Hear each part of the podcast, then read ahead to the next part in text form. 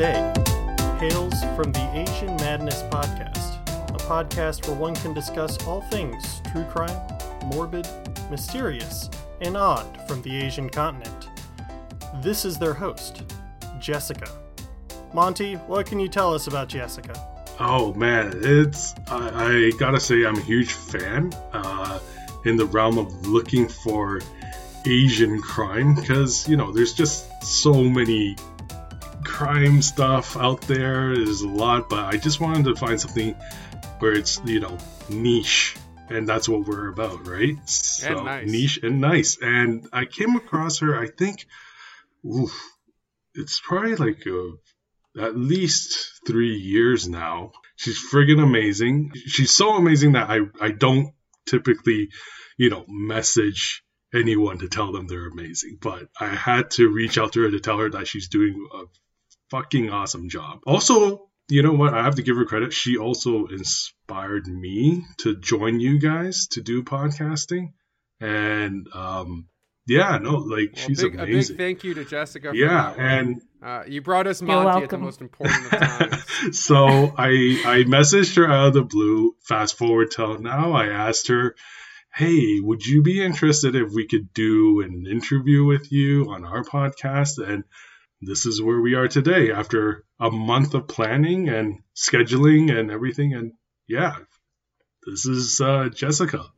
and and w- welcome to the podcast, Jessica. Welcome to the Thank podcast, you. Jessica. That, How are that, you doing that today? intro was almost as vivacious as Ben's intro of Hal Masonberg. Now I'm so nervous that she's here because this is the first time, like we've chatted through text, Well, but our our our our go to here, Jessica, is when when you enter the shows, we ask you two questions: How are you doing, and what's something cool you saw this week? Oh man, this is like it's it always sucks when people ask you like, "Oh, what are your hobbies?" and then you realize you're really really boring. Everybody has like the same hobbies and then well, how am I? Today is fine. I worked. That was kind of boring, but that's life. Something interesting that I've seen this week. Oh man. Okay, this is like kind of gross, but um on the sidewalk like right outside where I live, like somebody smeared Okay. like poop everywhere for some reason. really? That sounds like Los That's Angeles. awesome. Sounds like? Chicago. Sounds like home. like I don't know why that happened, but it's like walking the dog has become like a real chore because dogs don't know anything. They're just gonna walk all right. over shit. So you just kind of like drag them out, and then you have to remember where the shit is, and then th- you know it gets dark, and then you're like, oh, whoops, where's the poop? I, I have the same problem with my dogs, except for like we live off. There's two big roads next to like the little street we live on, and so every now and then a squirrel or a raccoon or something gets taken out by a car, and my dogs will beeline for it. And my dog's 135 pounds, so if I'm not ready and he decides to move quickly, he can usually win. So now when we walk around at night, it's like I'm just like, I have to like watch the ground like a hawk, just in case. I, I, So Yeah. I so so I, I I don't want us to get bogged down too much here starting out because we do have a lot to go into. But I was listening to your latest episode on the Yakuza, hmm and I I just have to ask you. You're talking about the Yakuza game series, but Yes. which is your favorite game in the series? I need to know. Yeah, Oh this is a my big- this is- God. we were debating. Okay, so I love Zero, which is like Okay. The I I just love like the whole origin story thing. Um I didn't think I would like 8 because of the way the combat works, but I found Oh, it uh, like pretty- a dragon. Yeah, like a dragon. Yeah, they changed Yeah. the name, but anyway. I'm so ashamed of myself. I, I've been trying to get into that game. I haven't got a chance to. Oh my gosh. Even I- I, even I've played a Yakuza game. But is it is it like Yeah, a, I- is it like GTA like Jet but Japan like based in Japan? yeah, yes. Oh. So, so for our for our uninitiated guest, uh, can you guys explain? Yeah, it's it's sort of like a it's like a brawling. Well, most of the games up till the last one were like open world brawlers, and now the latest one was essentially a JRPG, hmm and that's how they're moving. Oh, okay. That's what they're doing moving forward.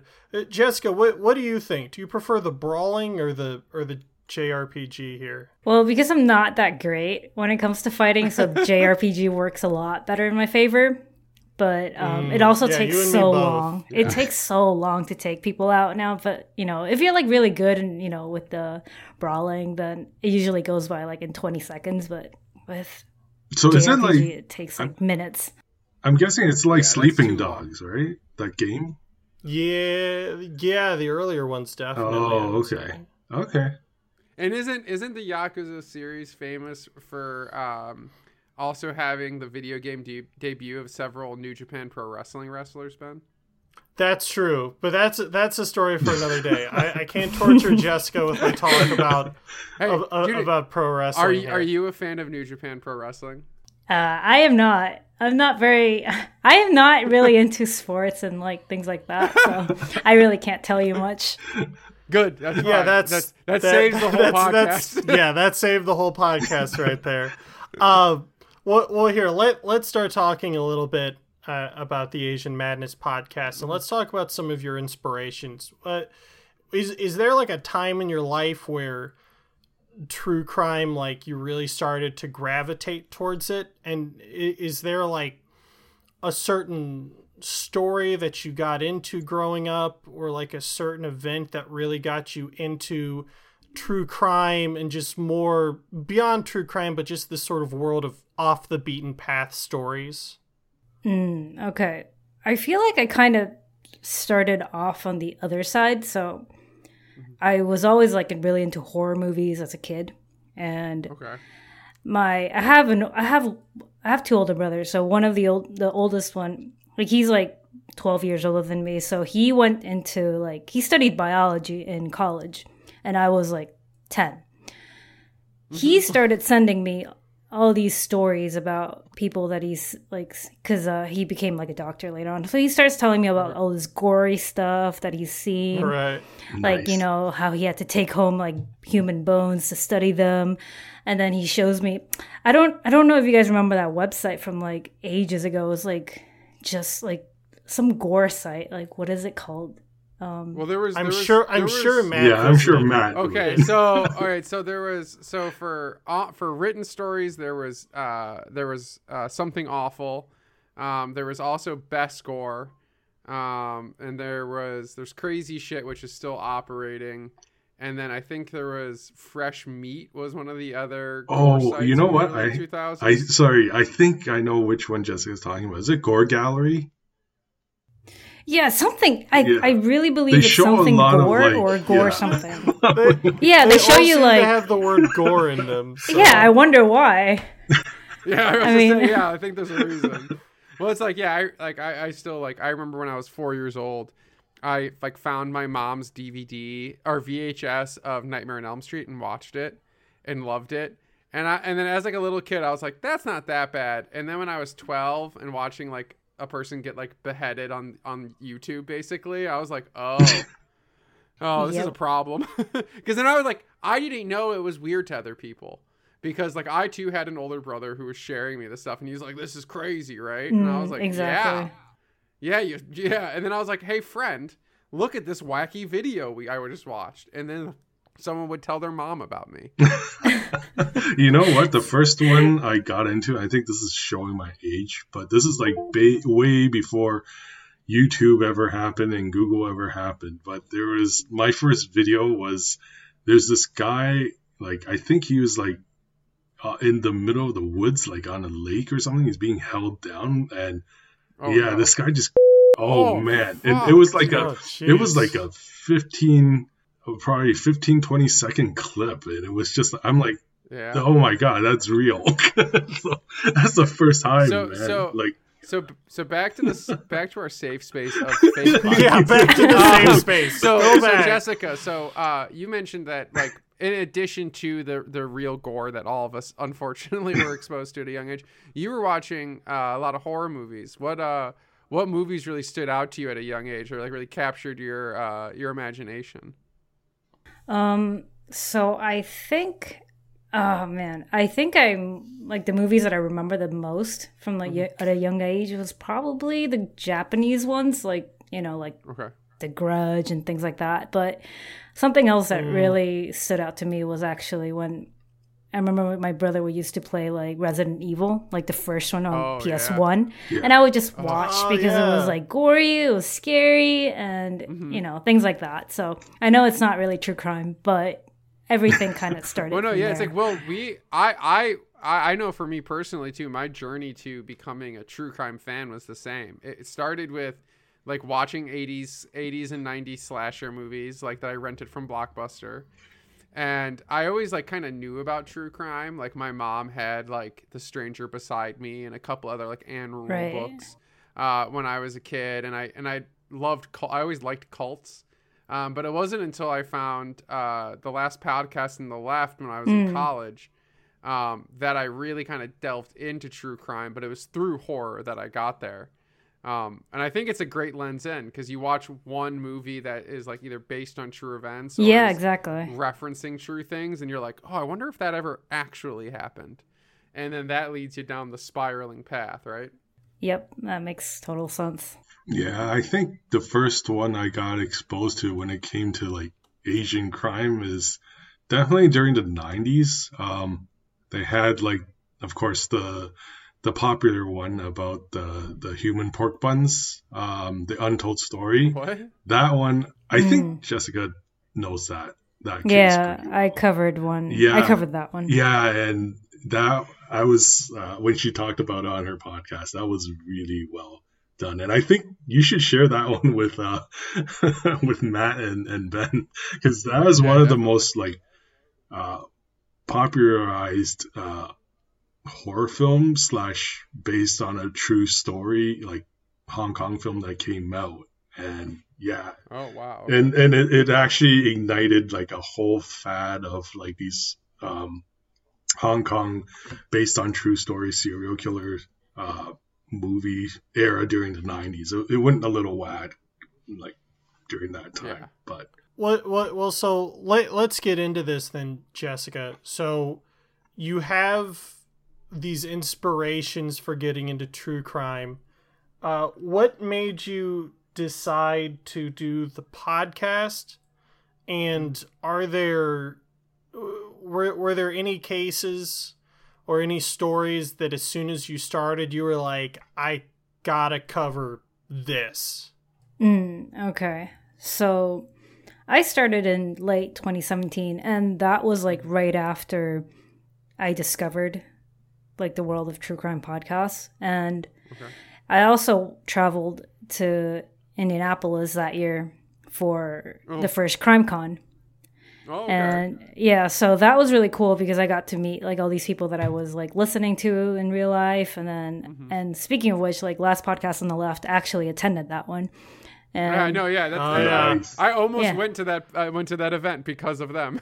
Yeah, so and they were really nice. Um, um, yeah, I t- got a photo with them, but anyway, um, yeah. So after that, I was like, huh, like this is really cool. I love this community. Like this must be nice. And then somebody like they, they were kind of like, "Mm, you know, like why don't you start one? Like there's room, right? And plus, like every every other podcast you listen to is mostly about like the U.S. or very Eurocentric, you know, things like that Yep.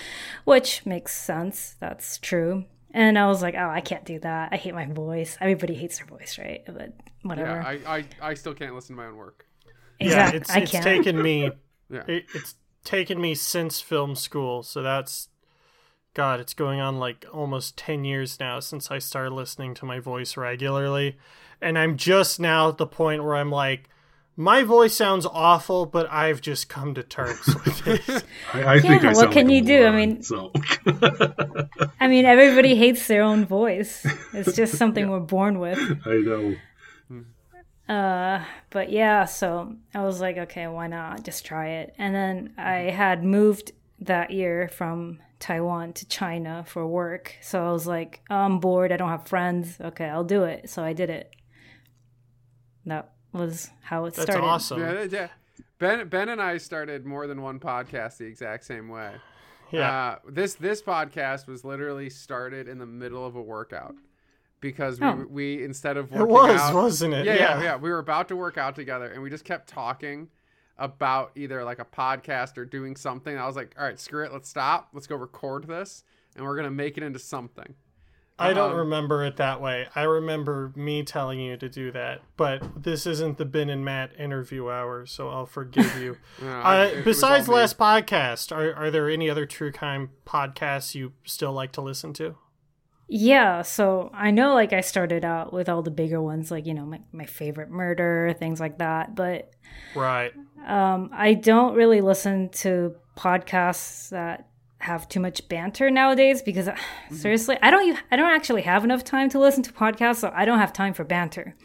Um, Yeah. So I'm, I'm just yeah, looking. You, you you and my wife would get along very well. I I tried having her listen to an episode of last podcast, and Yeah. it that went about two minutes before she was like, "Can we get to the point, please?" So it's one of the really nice things about uh, the Asian Madness podcast is that like it is straight and to the point. It's I love how It's you very like, consistent. throw in. Yeah.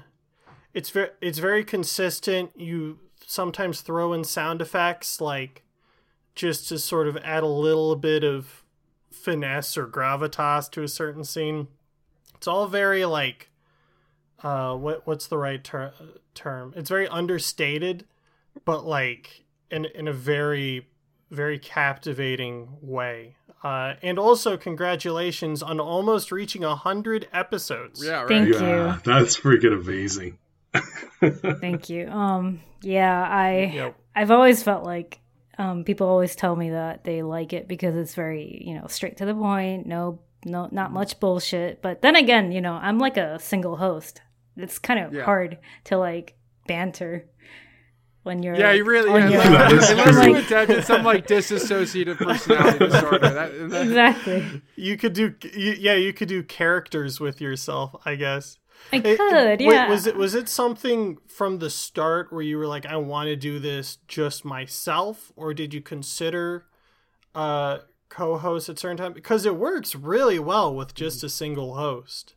Um, I I don't think I've ever considered a co-host, mostly because like when I started it, I didn't tell anybody because like I'm Mm. I'm embarrassed. I'm like, oh, what if I fail? So I'm gonna wait until I get to Yeah. like Right. ten episodes, and then I'll tell people I know. So, you know, it's just yeah, easier even by I still haven't told people. Yeah, yeah. Ah, Yeah, we're only we're only 69 episodes in. So, you am I the only one that's like spreading for all y'all? like, No, I, I, I try. I just don't. I just don't tell my colleagues or coworkers. I tell all my friends and I, about Jessica's I, podcast. I edit it, so- so I edit it. So that's, you know, that's my excuse. all my friends know about it. None of my coworkers do. yeah. Coworkers are a different level. Is there a point in the podcast where you're like, all right, by this episode, this is the point where like it clicks and I know what I'm doing? Wow. Because like with um, us, I'd say our first Thirty. 10 to 30 episodes are like like I do not even want to touch it. Yeah, they're training. Like, they're training uh, wheels episodes. Yeah, our first our first like 10 episodes, the audio is just way wrong the whole time. Is is there a point where it's like clicked for you? Uh, not really, honestly. I I feel like it's like um some episodes like you know it works, and then there's Mm-hmm. sometimes like when you're recording and it's just like oh everything is garbage and you just want to redo the whole thing, and Yeah. you know you're editing and Yeah, everything sounds that. wrong. I don't know. I, Yeah. I Yeah, think that's you a, that's an y- yeah. unavoidable thing when you're so close to your own work. Like you can be in the middle of an episode and just be like, "Why are we here?" Um, but I think what sets us sets aside, I mean, potentially like successful podcasters or like media producers and pretty much everyone we've interviewed on this podcast has been a consistent message of like, "I'm going to finish making what I want to make." and in each of those instances it's produced something that like you know we've all really enjoyed because I, I can speak for ben and myself to some degree that one thing that we look for whether it's in podcasts or movies or music or anything is gen- is like a, a dramatical level of genuineness where it is very clear who made the piece and why they made it and uh, the Asian uh, Madness podcast is definitely one of those things that feels like it's something that's purely yours. And being a solo podcast, I think that's kind of unavoidable. Um, Yeah. But like, it, it's very nice to hear that uh, achieved in that capacity. Yeah, thank you. Um, I I know like a lot of people have like other writers kind of write their stuff and Mhm. you know do their research for them, but first of all, I can't afford that. But second of all, um, I kind of feel like it loses your voice and the way you write and the way you Yeah. speak. So people kind of get used to the way you talk and everything, and I kind of like that. Like, Yeah, you know, I I mean, know. and it, it, it breeds a lot of like vocal confidence. I mean, it's hard to not like get used to speaking at long form about whatever you're talking about without, you know, when you have to do it on recording and then re-listen Right. to it to edit it. Like, how do you not gain a little bit of something from that? So Jessica, how did you first learn to like speak English? I mean, I'm just like amazed. Like you don't have an accent at all, and me being a Canadian-born Taiwanese myself, it's just like I, I still have friends telling me that I do sometimes have a little bit of Chinglish accent or something, but Yeah, so I I wasn't born in Taiwan. I I spent like I kind of lived all over the place and um I remember I didn't speak any English until I was in 3rd grade. oh, So- Okay. We moved we moved from Taiwan to uh Central America and Mm-hmm. I I I was enrolled in like a local well, it was like an American school actually. Mhm. And so I was thrown into the school with very basic English. Like I knew animals and I knew like what a sandwich was, but I really couldn't Okay. say anything else. And yeah, so it took like half a year of like ESL and Yeah. And yeah, and I made friends and that's how I learned English. I've seen them done very poorly, so it's very nice to hear any instance where they went well. Yeah, I mean it wasn't like a great school, but Well, let me ask you, Jessica, is there from moving around a lot, is is there any place that you enjoyed living at the most? Or and, and to follow up, is there any place where you thought the true crime stories were maybe more interesting than other places? Or the folklore or the mysteries that you found in those places too. Yeah. Um, when it comes to like folklore and myth, I would definitely say like Asia has way like a lot more interesting ones, and then and it's also like a lot w- more well known in the community because like people tend to be a bit more superstitious, and then you know they tell you not to do something because you know it will bring you bad luck, but that doesn't really happen in like more Western societies. Yeah, not at all. Yeah, so I mean you you know about it, but nobody really cares, you know. Well, yeah, and I, well, I mean, Monty and I, Monty and I were talking about folk horror uh, not too long ago, and one of the things I noticed about watching some of the uh, like Taiwanese and uh, other Asian films that Monty's been sharing with us recently is that the like the folk lore and the and the mystery and the magic still feels very like tactile. Like it's up front. Like when we watched Mr. Vampire and Taoist priests were raising zombies from the dead, Mm. it didn't feel like it was some like mystical thing that needed to be like hyper explained or like was like strange like it is in a lot of western films it seemed just like perfectly normal to the part of the Yeah. world Yeah. which which in movies like the wicker man they use the unknown mysterious nature of like the old religion as a tool for horror where it's it seemed like a lot in a lot of asian cinema at le- the very least that i've seen it it's not necessarily scary because it's folk and mysterious it's because people everyone knows how dangerous it is because it Mhm. is viewed as more tactile there or more present Yeah, I would agree with that. Yeah, I think like even for Taiwan, like the occult scenes is pretty um pretty mainstream there. Um yeah, like I mean occult in this in the sense of like the the Taoist, like you can always uh go and seek help from, you know, a Taoist priest or um what do they call it? Uh, those people that uh the, that talks through tongues. I think Jessica knows what I'm talking about.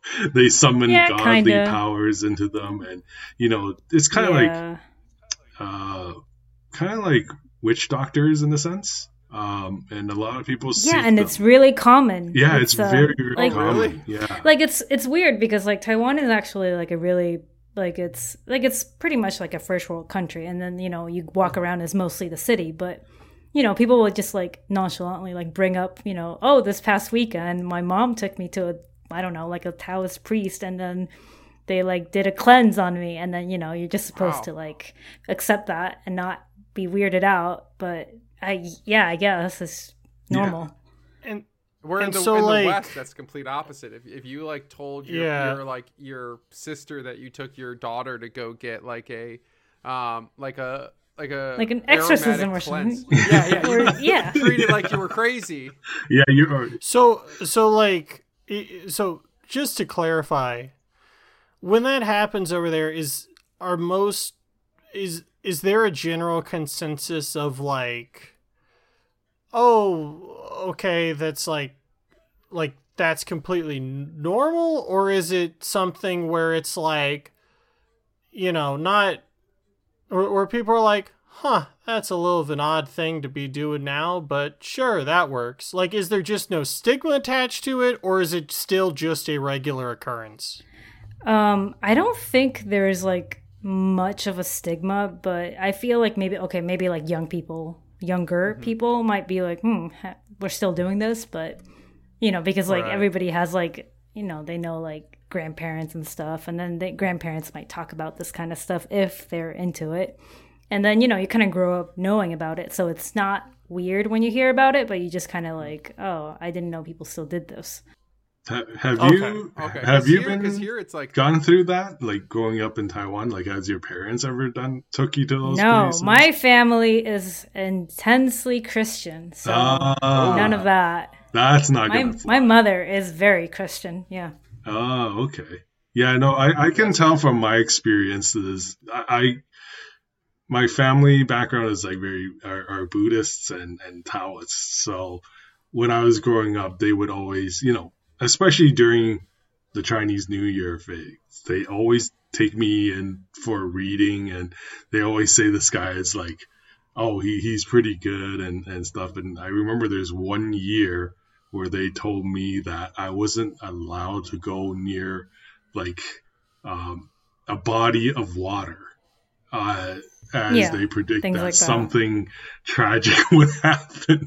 So I didn't go wow. swimming for an entire year, even in, into a swimming wow. pool. It's it's very it's very interesting how how my parents like because they're they're they're from this there's from southern Taiwan and it's also considered like very uh, the old world of, of Taiwan Taiwanese people. Um, like yeah, they're all you, know, you guys are the you guys are the religious hicks. Pretty much, if you want to say it. Yeah, you like, know, I've got a shame. My, my family is our our uh, my grandparents were like farmers in uh, from Tainan or Tainan in, in mm-hmm. Taiwan. So um, yeah, they are very in, they really were really heavily into that. But to bring it back, so, like so, you know, like the occult stuff, like even going to crime, like I still I hear stories like I watch on news that uh, of famous crime stories in, in, in, Taiwan that even police sometimes uh, consult with these um, yeah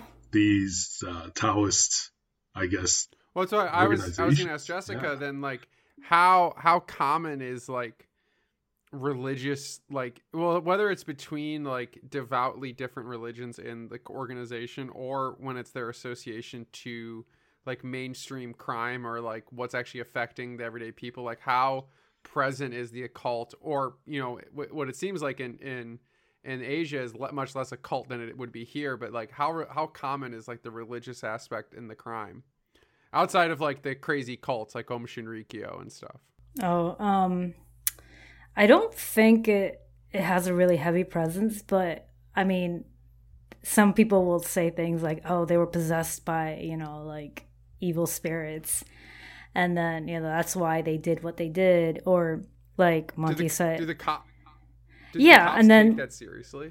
Um i don't think so but okay. i mean they still have to follow like you know the law. So even if they do believe it they could they still will do you know follow whatever the law they, says. they would still and do Monty, the, the yeah the, the the the police will still have to do what they have to do like you know, with science and forensics, but they Yeah. sometimes would go to them as for cons- consultation, but it's not, uh, yeah, it's not like, oh, that that that fortune teller told me that the body is here, and they all go, they just ignore everything else and just runs runs to it, right? So, yeah, sorry, I, I cut you off, Jessica. You were saying, No, not a problem. So if you watch like uh like the shows like similar to like Unsolved Mysteries, but like Taiwanese versions, oh, like all the cops, they will still like they like they make they, they like do a really like dramatized version of it and it's kind of cringy but um but usually when they like yeah when they interview the cops like they'll usually say like you know things like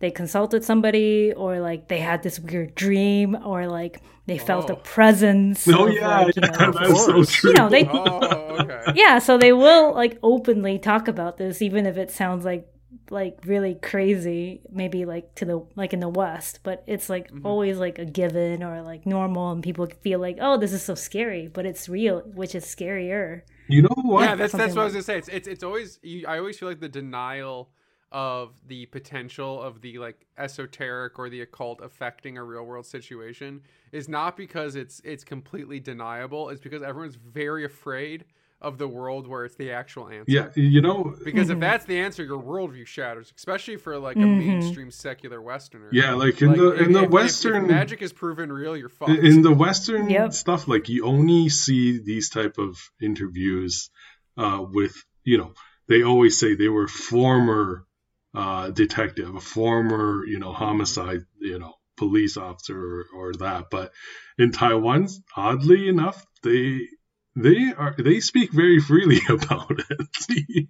And they don't have to worry about co- it costing their jobs or being labeled as a, a crazy person. Like the public actually will yeah. l- like tune in and listen to your stories and stuff like that. So, yeah, So speaking of um, a weird segue, a weird segue, but I think a good one. Um, you're in your most recent episode on the Yakuza. You you talk a lot. You talk a decent amount about the ta- about their tattoos and how that affected their place in society. And I think it's like it's a pretty commonly known fact that like in in Japan specifically, like having tattoos can like limit your ability to go to like public pools, or at least it used to. And like other areas like that won't serve um, tattooed individuals, and it it made me wonder if there's anywhere else across the you know the vast the vast array of countries and cultures in Asia where tattoos have the same kind of connotation that they do, um, like they do for the yakuza. Is there any like anywhere else where it's like if you have tattoos, you're treated as like an outsider? i think similarly in the in like at least in the japanese sense i Mm-hmm. remember um south korea is also kind of like this and wasn't i correct me if i'm wrong but wasn't like tattooing like illegal or is it still i don't really And remember I but think I think in I think in Korea it is, and there's some areas in Yeah. the United States where it's like very even in the United States where it's heavily regulated. Yeah. So, um, for so like my husband, he's Korean. He's Korean American. So he he told me that like when he visited before, like um, they would not allow or they would be very wary of heavily tattooed men. Oh, okay.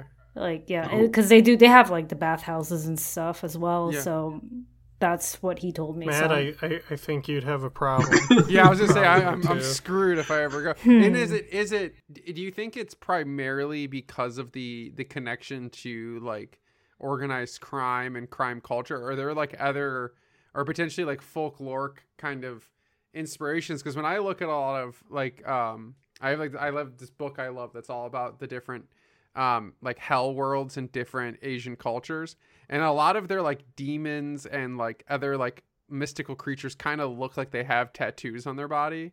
Not like explicitly like a like a yakuza would but like in like a like a skin detail type of thing. Is there any other connotation besides the organized crime one? Mm, I mean, there could be, but I mean, as far Uh-huh. as I know, I think the the biggest connection has to do with like like the like crime. So Okay. you know, they just don't want the extra like problems. That's yeah because it's from what I know. you look like you're gonna cause a problem yeah, you never know, right? yeah, yeah i it's it's i i when i i've am slowly covering my whole body in tattoos, and it's like there's always like a slight part of me that if I like go to like a public pool in like shorts, or like when I'm on like if I'm on vacation somewhere, like something's gonna happen, So- or at least like maybe like maybe not something bad's gonna happen, but like I'm gonna get treated differently, um, because of it, and it's it's happened once or twice in like a few very religious countries. hmm But so far, thankfully, at least in the West, it's been mostly accepted. But if I go to Yeah. I and I and the the sad thing I've always heard is that there are incredible tattoo artists in both South Korea and in Japan that like Mhm. o- have to operate under like very restricted conditions now. Mhm. How did- For- that's yeah, you true. actually just sent me one tattoo artist, man, that looked fantastic. Yeah, But uh, based out of based out of South Korea, I'm pretty Like- sure.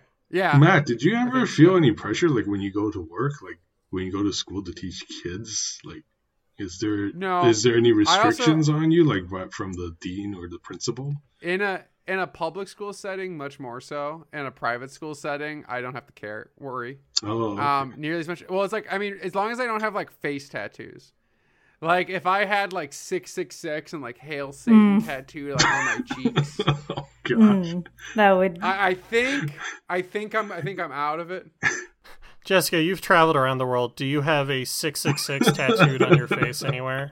Unfortunately, I haven't gotten there yet.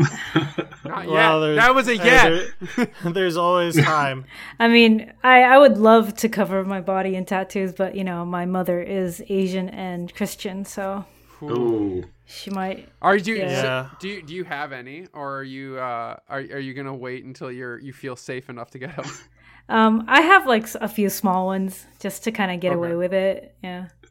Yeah, my so I my grandparents were Catholic, um, and they're like, and and I think similar connotation to like Asian and Christian. They were Polish, that's Eastern European and Christian, Mm. um, and some of those countries still have blasphemy laws in 2022.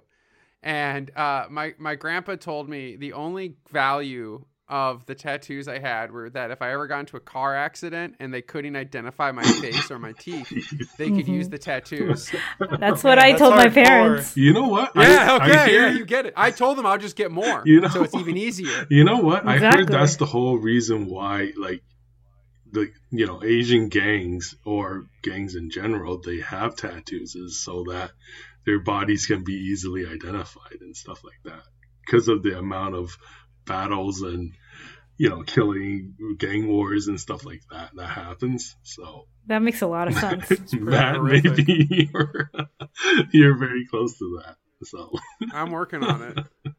Uh, so we're basically Jessica, criminals. Have you ever had an episode where like you were planning it and like maybe it was something that was like actually like too violent that you just like didn't want to cover or, or or anything of that nature? No, I I cover everything that I want to cover. Um, a lot of people don't want to talk about like kids and Yeah. Right. you know like or maybe elder abuse or something that's really really touchy. I don't I don't really know what that could be, but I feel like if you I don't want to like skip around certain topics because um like I'm not it's trying to crime. sensationalize It's true but- story. Yeah. right? Yeah. You yeah can't so deny it. the more you hear it, it like the more terrible it is i feel like the more you have to hear it because the, Yeah. the odds Right. like it could happen like if it's happened before it could happen to anybody you know or I- around you Yeah. I mean, you had like a 2 month spell of like it was a series essentially on brutal like rapes and murders of women. And like Yeah. Going can't through de- all of can't them denied. in a row, it's like, oh my god, like this is, you know, it's very affecting. Yeah. Like that, it's one after another after another. You have uh, a more uh, a more jokey podcast like Last Pod, and they like need to intersperse Comedy to with break like up the horror. with with like comedy or like break episodes, but you just run through them, and it's one of the things I really like about the podcast now, is that you know it doesn't really seem like there is anything off limits. Now, now I will. So follow up to that about things being off limits. Now, nothing's off limits content wise, but has there ever been an instance where you were worried about covering a topic because of the people involved? So I know there's there's been a couple podcasts I've listened to that have covered like the, the Mexican cartels, and they have been like threatened by the cartels for covering Oh, them God. with certain lights. Is has there ever has that ever like come into your mind? You ever been like worried that like the yakuza or some or the triad's gonna come after you? Um, so I remember when I when I covered like uh my first case out of China, I remember. I remember, episode. my dad was like my dad was like oh haha like be careful like what if like if they if they catch any wind of you saying bad things about the prc you know they might come for you Yeah. well he was he was kidding but it's not like it wasn't really a joke but um i it got me really worried for like a second there but yeah whatever i don't really care anymore Yeah. that's I think that's the right mind because I I recently encountered um a YouTuber who I followed for a, a long a long while who's a Russian. And in all of his videos recently, he's been referring to the, the invasion of Ukraine as the special Russian military operations, and it's because the uh, the Russian government actually sent him a message saying if you continue to refer to our actions in in um, in Ukraine as a war, we'll be forced to intervene in your pro- in your broadcast. Uh, and that really got me thinking for the last couple of days, especially with like the reputation um, that the People's Republic has. hmm You know what? I'm I'm gonna plug there. There is one episode on Asian Madness podcast that you guys have to check out. It's uh, it's a it's about the case about the the Korean the the Frog Boys or the Frog Kids. That one is Mhm. really really good. Like you guys have to check that one out. And it's, it's still in. Jessica, can you give us Yeah. the basics of, Yeah. of the Frog Kids story? Because I had that that pitch has sold me. Okay. Um I I wasn't expecting you to pick that one, but um so basically there were like five little boys that were off playing. It was, this takes place in South Korea. And then they kind of just disappeared. And then Oh. like all their families were looking around for them, you know, missing persons posters, uh, everything. And then like years later, they find their remains like in the same exact like the wooded area. Oh shit! But Like, they all originally seem- went missing.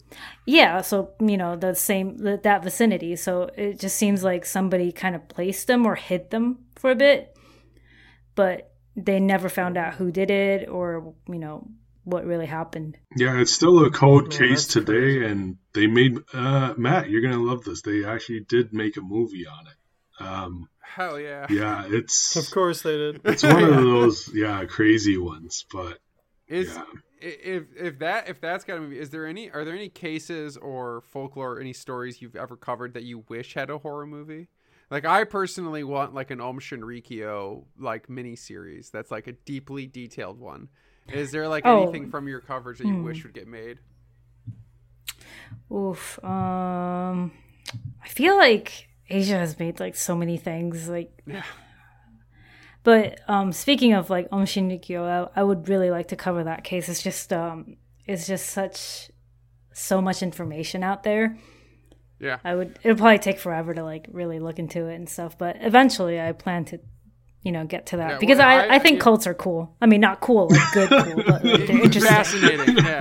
Well, one of one of Fourth the time's the charm where cults are cool. well, one of the one of the Oh, things no. that got Monty onto the podcast was um, he told me about a Korean cult called uh, Shincheonji, the Church of Jesus, who uh, uh, I'm sure you heard about. It got like very famous for all of the COVID deaths they an outbreak they let you in in South Korea. Um, Are those- there- yeah, there's like Mhm. I've I've only barely scratched the surface of the occult world of the cult world in Asia because I have to imagine there's just as many there as there are here. Oh yeah. Well, there's like you hear about it, but Yeah. not enough information for most of them, unless Hmm. like the you know like the Moonies or something from South Korea, and then um just like I only know of like a handful, but there's like you- so do you- many. Do you think that might and this is just a thought that just came to me. Do you think it might be because the like different the different ways of engaging with like religion and faith are so still openly diverse that there's less like of this like weird like psychotic uh like extremism that like leads to a lot of these cults like Aum Shinrikyo or Shincheonji or the people of God or any of the many uh, western cults. A lot of them are like based deeply in like religious practices that have been like pushed Mhm. aside or hidden. Um, where it feels like, in from what we've talked about, like with Monty, like go, being able to go from like a potentially deeply religious family and then lim- them lev- living next door to like active Taoists and having it not be like a huge clash.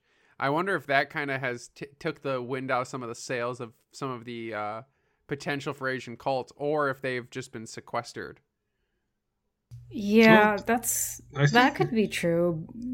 I also think uh, a lot of Asians. I don't know about like, um, at least speaking for um, Taiwanese people, people Mm-hmm. that follow like cults and stuff. I I think a lot of them are more on the greedy side Oh, and has okay. less to do with religion and it's Mm, more about like like they don't want to die and they don't want to they don't want to like go bankrupt and they want like all the good fortune you know like chinese people people of chinese descent like they're all about money, and power. good fortune Yeah. for yeah it's like fortune it's all about like wishing people good fortune Yeah. and Like that's I the thing. It's like it's nothing. It's like that's the number one objective. yeah. Mhm. like it's less about like do you go to heaven like i don't i don't think people really ask about that it's just like having a good life you know like Mm-hmm. not encounter any misfortunes things like that Yeah, like you know what? Oh, like wow. me growing up is my parents want me to be a doctor or a lawyer, right? Same concept. Mm. Money and of, like, success. fortune Yeah, I suppose so. which I guess is a much less fertile like breeding ground for the anxiety that requires that is required to join like a s- like a really crazy cult. You want to like believe that like for like in Shincheonji's case, the world's gonna end very soon, and only mm-hmm. 144,000 people are making it to the big paradise in the sky, and everyone mm-hmm. else is gonna burn for eternity. That's a pretty good motivation to join a cult. But if that's not Yeah. the cultural norm, I could see how the greed and fortune based mindset would like make it make people less susceptible because you'd expect it more. Yeah, and Korea is like a lot more Christian or Catholic than like Mm-hmm. a lot of like other East Asian countries, like for some reason. Okay. So, so I can see like why how like they can use Christianity kind of like to like lure people in.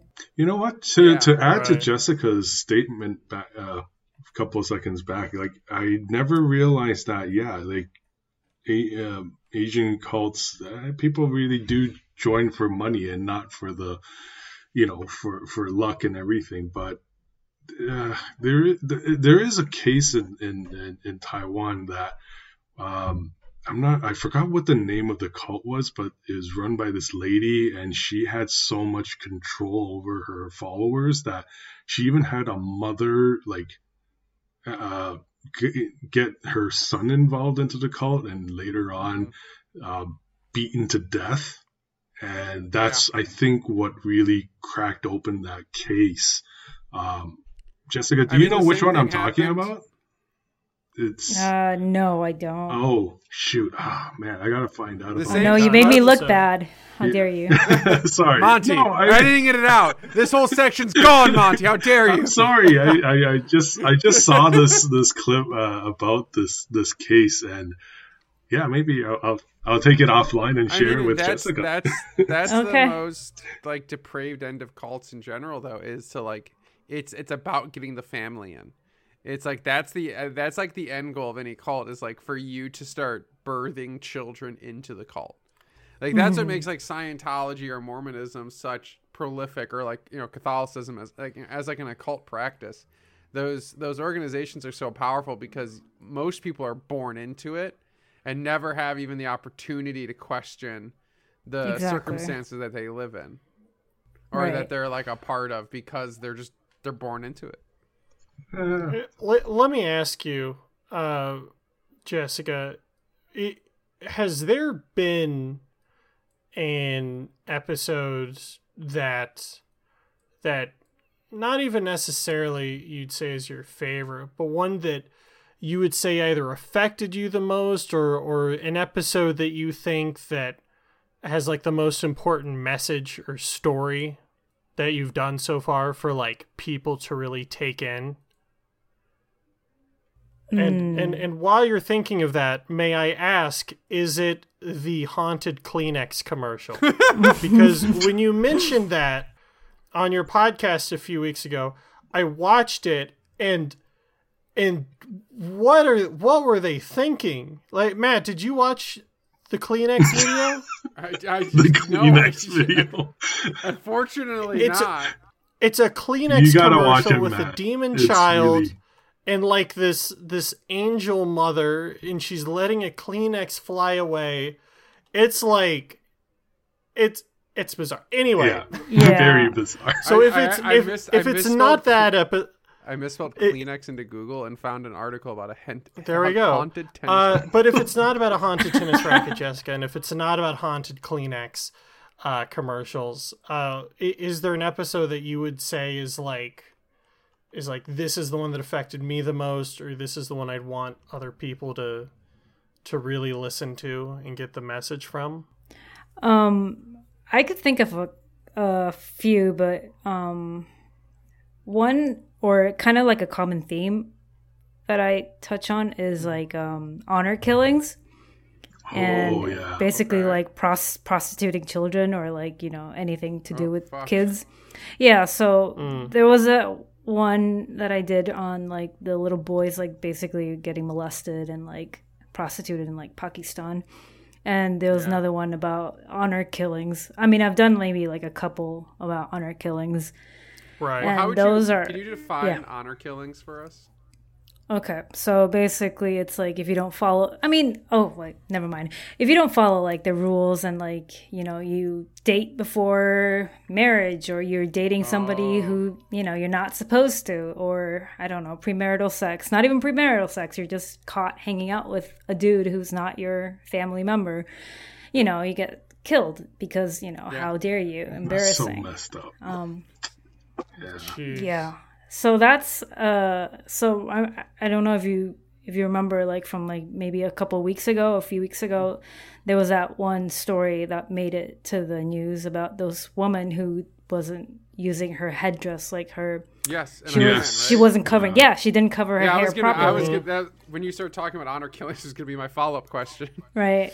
Yeah. So this is uh, something that I just remembered, and I feel like these kind of stories, uh, obviously because I'm also like a woman, so I don't have this problem, obviously, but it's very depressing.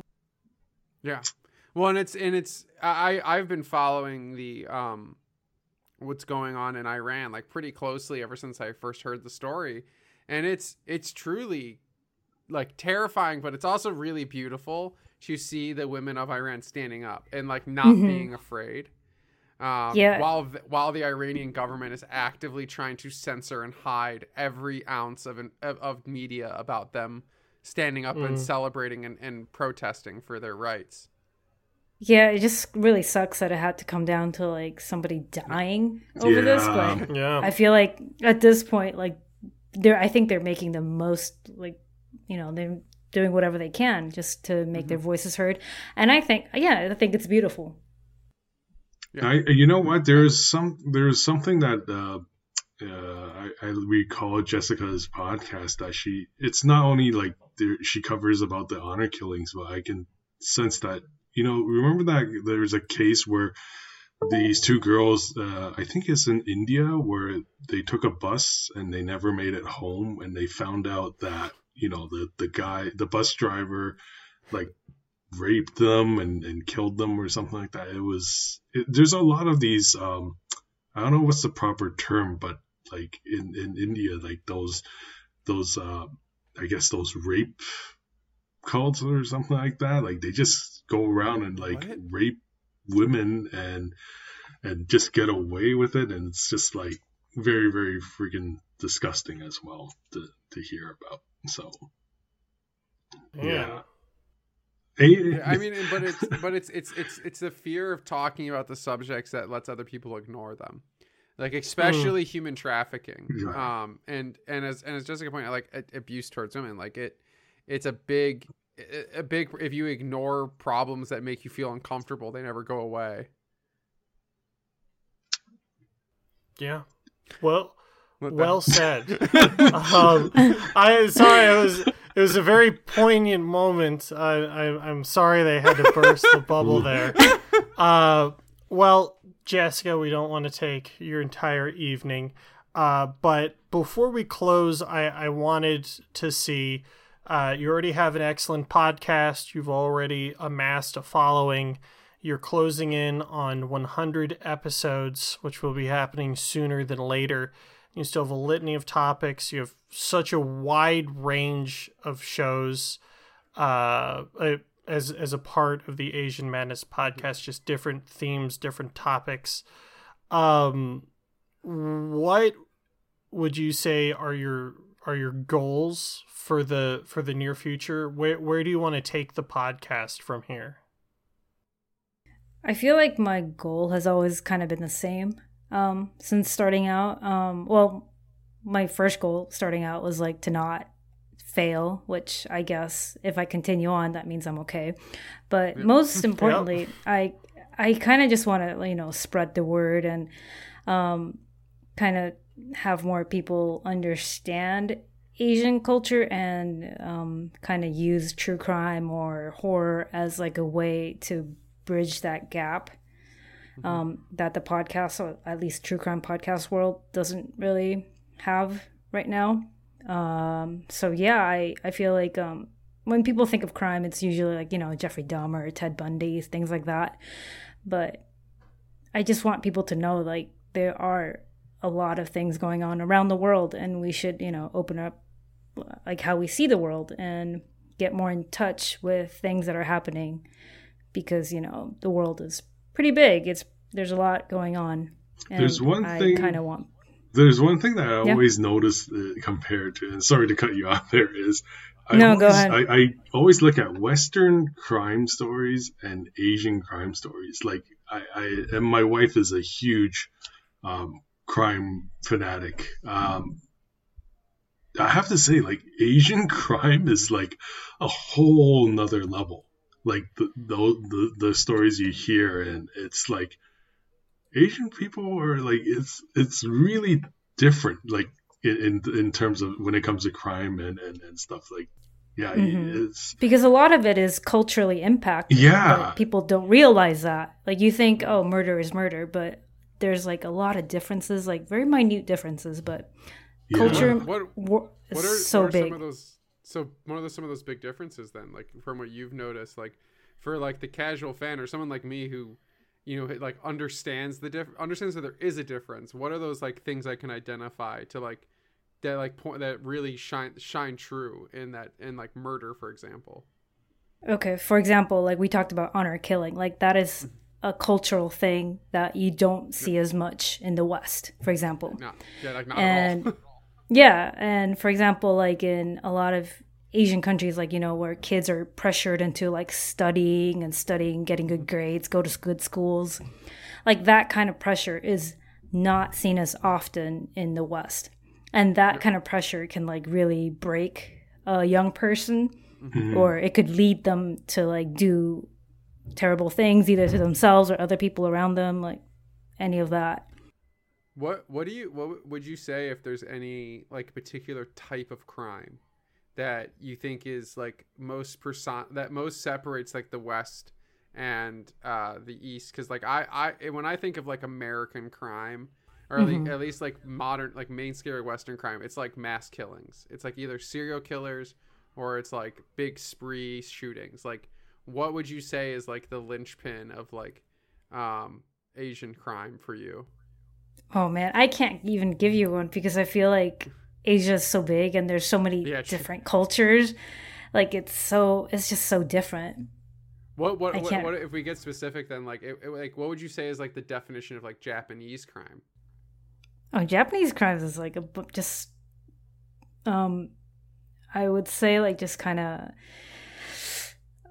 I feel like a lot of the murders are very perverted in a sense. Um, oh, okay. Whether whether in thinking or like how they carry it out, mm-hmm. like it's not very straightforward. Like the reason behind it, or like how they do it, and um, the like or like the yeah, it's just the way that it is carried out. Like the whole planning is, mm-hmm. I just feel like it's very complicated compared to like the passion killings of America. Yeah, I would say like, that. Like swinging and banging like on like the street. Like you know, I'm like I'm in Chicago, and so like, despite the reputation the city has, there's not that much murder, but like a lot of the murder that happens here is very flippant.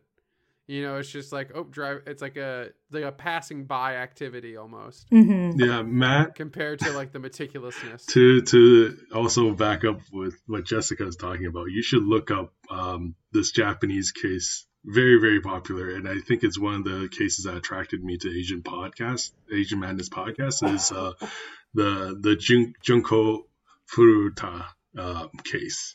Oh man, that one pissed me off so much of what these guys actually did to her. It, yeah, it's really brutal. It's you know, it's rape, it's torture. Ugh, it's it's very disgusting.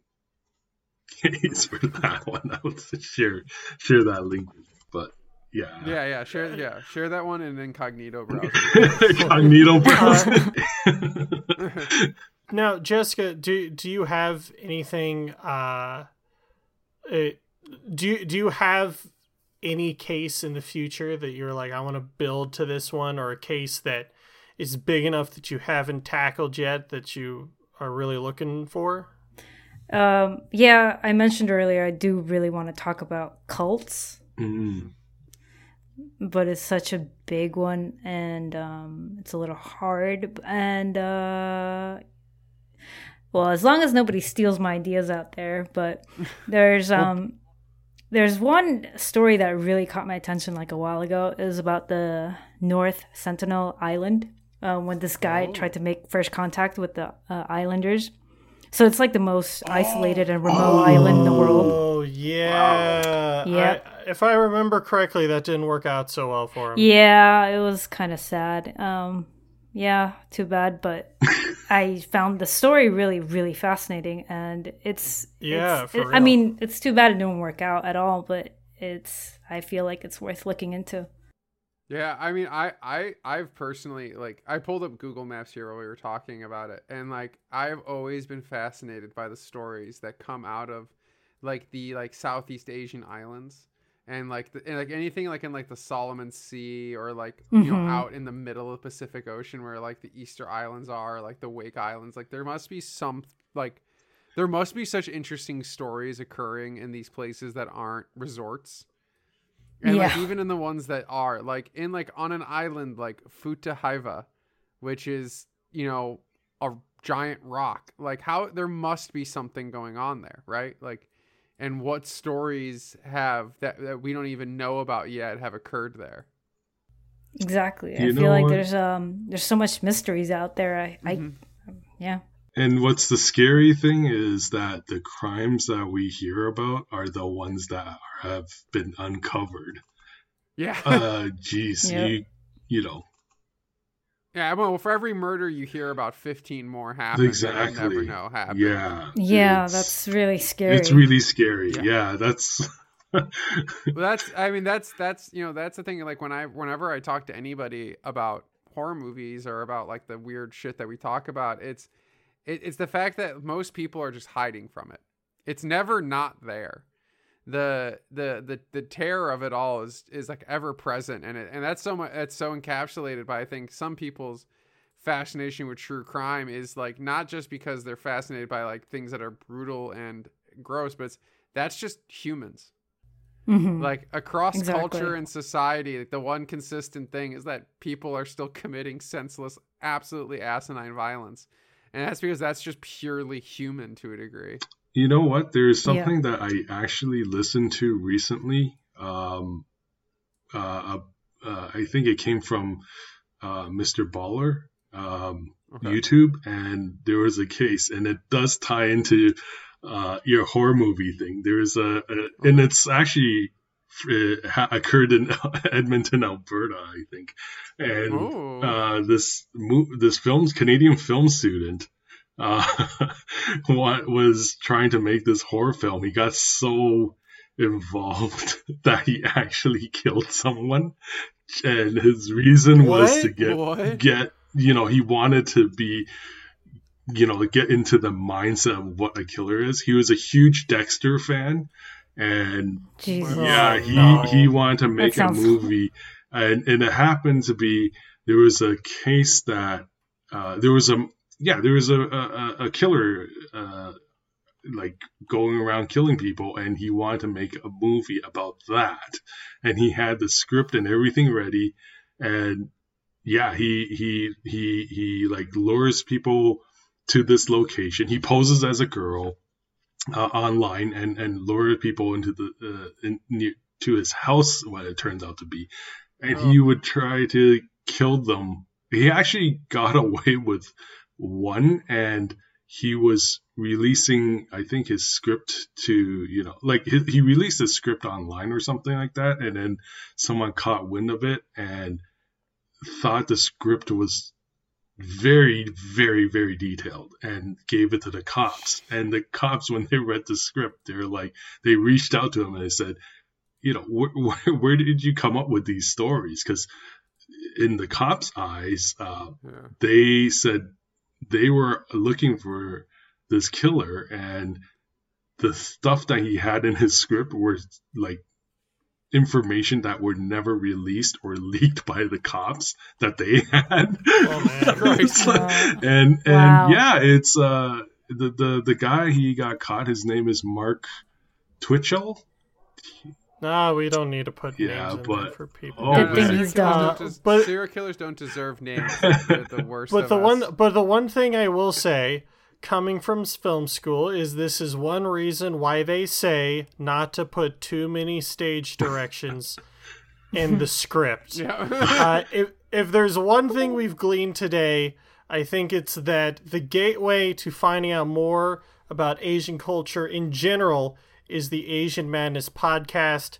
Jessica, thank you so much for joining us today. I personally have one more question for you before you go. You said that you grew up watching horror movies. What is one horror movie that you think not enough people have seen? Ooh. Oh my god, this is so hard. Uh, I know it's the hot seat. this is terrible. This is, Is the it- most important question. Is it the of Japanese the whole Evil Dead? podcast. I have. It should not be that movie. hey, that movie I still want to watch, but thanks for the recommendation on that one. So, or is there any one that you are looking forward to catch, or have you recently watched that you thought was really, really well made? Hmm. I watched Barbarian. Oh, oh yeah. Aw, yeah. damn it! Yeah. I went I, in- I forced Ben to go see Yeah. that uh, on the night So- before his wedding. So that that's not the whole story. The so Matt's like, we got to watch this movie before you get married. So the the night before I get married, we watch Barbarian. And- but you have to understand, Jessica, my my now wife has the same skin complexion, very similar hairstyle. She's worn the exact same, like she has in the closet three feet behind me, the exact outfit Oh my god! that the star in Barbarian wore. And Matt gave me no clue as to what this was about, except it's gory. So I Mm-hmm. watched that, and, and man, man, it You got that- married, that movie though. hit it either just the right time or just the wrong time. I, I, I haven't watched that movie, so That would is- you say it's the best romantic comedy you ever seen, Matt? Uh, best rom best rom com of 2022. I mean, I did laugh during it. It is funny. Yeah, But- it was pretty funny. Yeah, it is funny. Is it really? It, like I'm Well, expecting Zach, a good Zach, scare. Zach, Zach, Zach Cregger, the, the writer and director, Yeah. i- his claim to fame was as a cast member on the uh, comedy troupe The Whitest Kids You Know. oh, So his whole okay. background is in like really offensive, like really cringy 2000s comedy. Um, that's still great, but is still like very awkward. Like their most famous series is the Civil War on Drugs, which is a, uh, a whole series, like mini series about what would have happened if the Confederate soldiers had just smoked some weed. Jeez. Oh And that God. man wrote and directed Barbarian. Yeah. Wow. Uh, and and I have to say, Jessica, uh, the interpretation of Justin Long's Hollywood agent uh, from firsthand experience, it's not far off. oh, really? Excellent job. Wow. Um, Well, once again, thank you. Where can everyone find the podcast and where can everyone find you online? Uh, the podcast, find me anywhere on any podcatcher, Asian Madness Podcast. And I have an Instagram, Asian Madness Pod, Twitter. I don't really use it, but it's there, Asian Madness Pod. And yeah, that's about it. Any any last messages for the charmers out there, Jessica? Um, oh, um, I appreciate you making through this whole entire hour listening to me because I'm really not very interesting. And again, we disagree. We disagree. I hate- so all hard, charmers so hard. disagree. No way. Yeah. I I hate my voice like any other podcaster out there, I'm sure. Yeah. But yeah. Well, we well we loved it, and and we we thank you. I I thank you also for keeping me hydrated, um, for the last couple of days. As every t- every the beginning of all your shows, every time you say it, I'm like, "Where's my water?" I instantly drank it. So you've gotten me. You've got you kept me healthy as well. I'm trying to do it to myself, so I'm trying to like push it on everybody else. So remember, everyone, be alert, watch out for yourself and for those around you. Until next time, this has been Fourth Time's the Charm. We'll see you next week. Stay hydrated. Good night, everybody. Talk to y'all later.